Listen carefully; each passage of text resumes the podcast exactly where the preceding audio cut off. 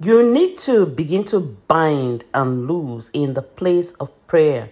Prayer is the master key.